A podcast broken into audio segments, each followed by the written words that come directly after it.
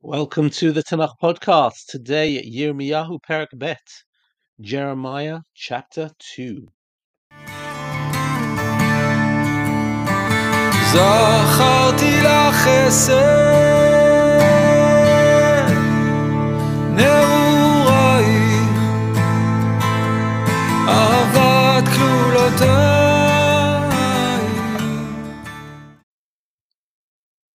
Chapter 2 begins with the unforgettable, beautiful words of Yirmiyahu about the love between God and the Jewish people, words which we recite in the middle of our Zichronot, at the centerpiece of our Rosh Hashanah davening. Ko Amar Hashem Zacharti Lach Chesed. I remember the, the love of your youth, Ahavat Klulotayich, the romance of our of our uh, courtship, of our of our wedding. Lech techa bamidbar, that you went after me, says God. Am Israel, you you went into the wilderness, Be'eretz lo zruah, into a, a land which wasn't sown. Kodesh Yisrael reshit. Israel, holy to God, the first of his produce. Anybody who tries to eat of the first fruits of the harvest is guilty. Disaster befalls them. Likewise, I will protect Am Yisrael. Am Yisrael will have special protection. So first of all, this stands alone. Just uh, the the statement, and I think it's really important to say that even with all of the rebuke and all of the gloom of the book of Jeremiah, it is underla- underlaid with with a beautiful layer of of love. And uh, let's get into chapter two. Chapter two is is a a chapter of rebuke uh, where Yirmiyahu severely rebukes the people for abandoning God. So what's this beginning? By the way, we read this as on the second Shabbat of the three weeks, and um, it, it's very appropriate for that. And God basically, if we start from this, this image of, of, of the love, the love between God and Israel, the dedication of one to the other, the notion that we're willing, even as two lovers, to go into the wilderness together. Now, God turns around to the people and, and uses those very same metaphors. Um, and he says, for example, what did your fo- forefathers find wrong with me? They distanced themselves from me, says God to the Jewish people. Vayelchu acharei hevel vayehebalu. And they went after nonsense and acted in a feeble-minded way. The truth is that Hevel, Hevel means hot air. So maybe we should say, and they went after hot air and became airheaded. That's what mean they became airheads. They were doing ridiculous, stupid things.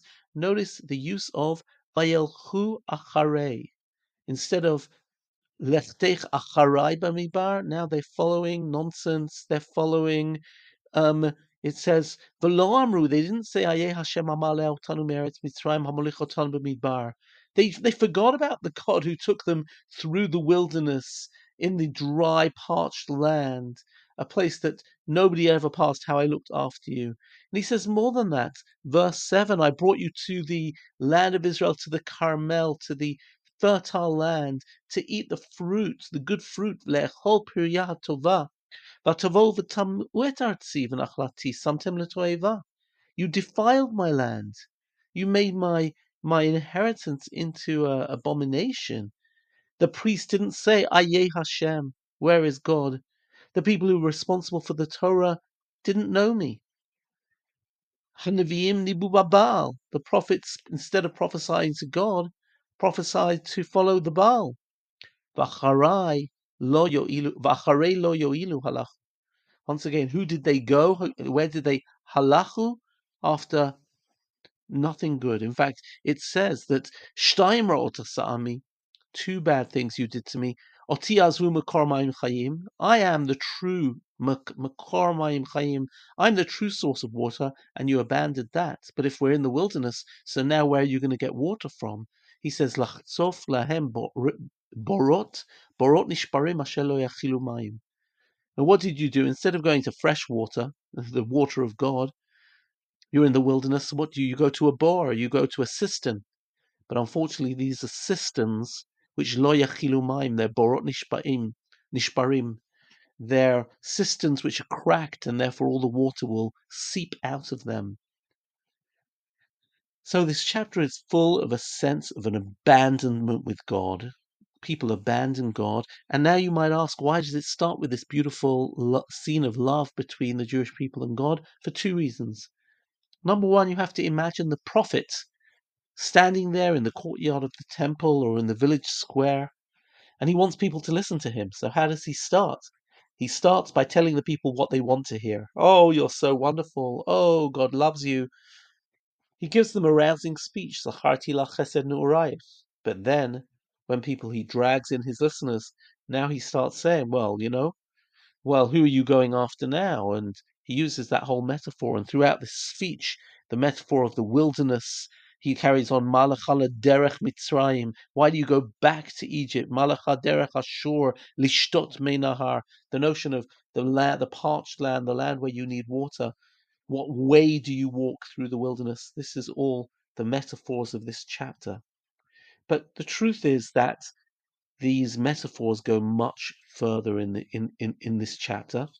And there's an incredible array of images that he has. For example, not only the husband and the wife and the notion of, for example, uh, promiscuity or adultery. Um, he also says, for example, he says, verse 21, "Anochi netatiach sorech kulo zera emet." I planted you as a beautiful vineyard. Veich nefachta li surei gefen nochria. So why did you become wild grapes? Or in the next, we don't have an image of agriculture, but an image of laundry. Im tchapsi baneter v'tarbilach borit. You can use the most advanced chemicals to do your laundry. But your sin has stained you, Um Hashem Or, for example, in a couple of verses later, verse 24, Pere limud midbar avat nafsho sha'afar. You're like a wild donkey. You're you you won't take any any yoke. You won't take any authority. Okay. Um, mi yeshivenu. Who can return him to his owner? He's he's now free.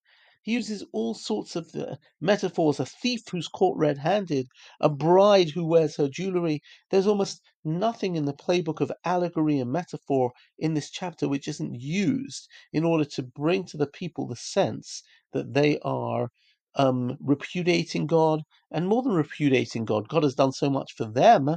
So why now are they rejecting Him? Now, the interesting thing is that this really is a dialogue because you'll see in verse 29, for example, Lama tarivo elai kulchem. Pashatem bino Mashem. Why are you arguing with me? He says. And indeed, they argue. Pasuk after pasuk, we see arguments. For example, pasuk gimel.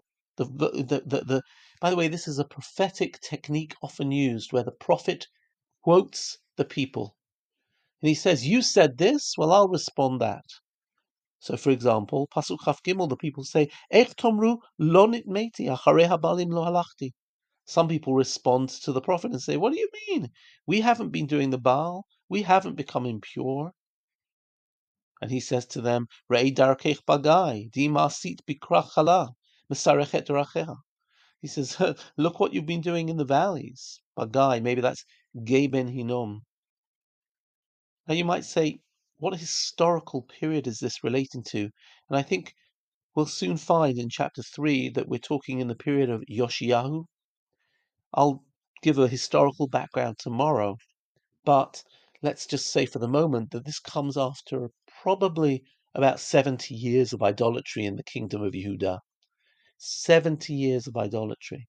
And if that's really true, we have no doubt that Israel has been piled into all sorts of idolatry for quite a long time. What else? Um, verse 25, the people respond, Vatomri, no ash, lo ki zarim elech. Other people say, nonsense. If we want to go with other gods, we will. other people have a different response. They say, verse 35, Vatomri, kini keti, we've done tshuva. Ach shava po mimeni. Some people are saying, You know, but we've done tshuva. Yoshiyahu's done tshuva. We can't be guilty of all of this. So I want you to imagine this scene of Yirmiyahu starting off with Zacharti Lachesen Urayich, attracting people, and then using this phenomenal rhetoric ability. He's, he's got this phenomenal ability to draw on images and metaphors and allegories in order to express to the people what they've got, what they've done. And people in the village square shouting out, No, we're not guilty. Or other people say, Who cares? Or other people say, We've done tshuva. You know, here we are in the month of Elul, approaching the Yomim Noraim, and one of the things we do when we say Slichot, or one of the things that we do on Yom Kippur is we say Vidui. Uh, we confess, because the most difficult thing, the process of tshuva is to own up to what you've done. The most difficult thing is to say, I don't know, what does Alcoholics Anonymous say? The first thing you've got to be able to say is, I am an alcoholic. You've got to admit you can't deal with what's wrong until you admit it. In this chapter, Yirmiyahu is desperately trying to bring the people to a sense that they understand what they've done. He doesn't talk about the consequences. He doesn't threaten them with destruction or exile. He's simply saying to them, Look what you've done. Look how you've turned your back on God. You've rejected all the kindness He's given you the people are giving him a lot of pushback. And that's really what's happening throughout our chapter. A powerful chapter indeed. Enough for today. See you tomorrow.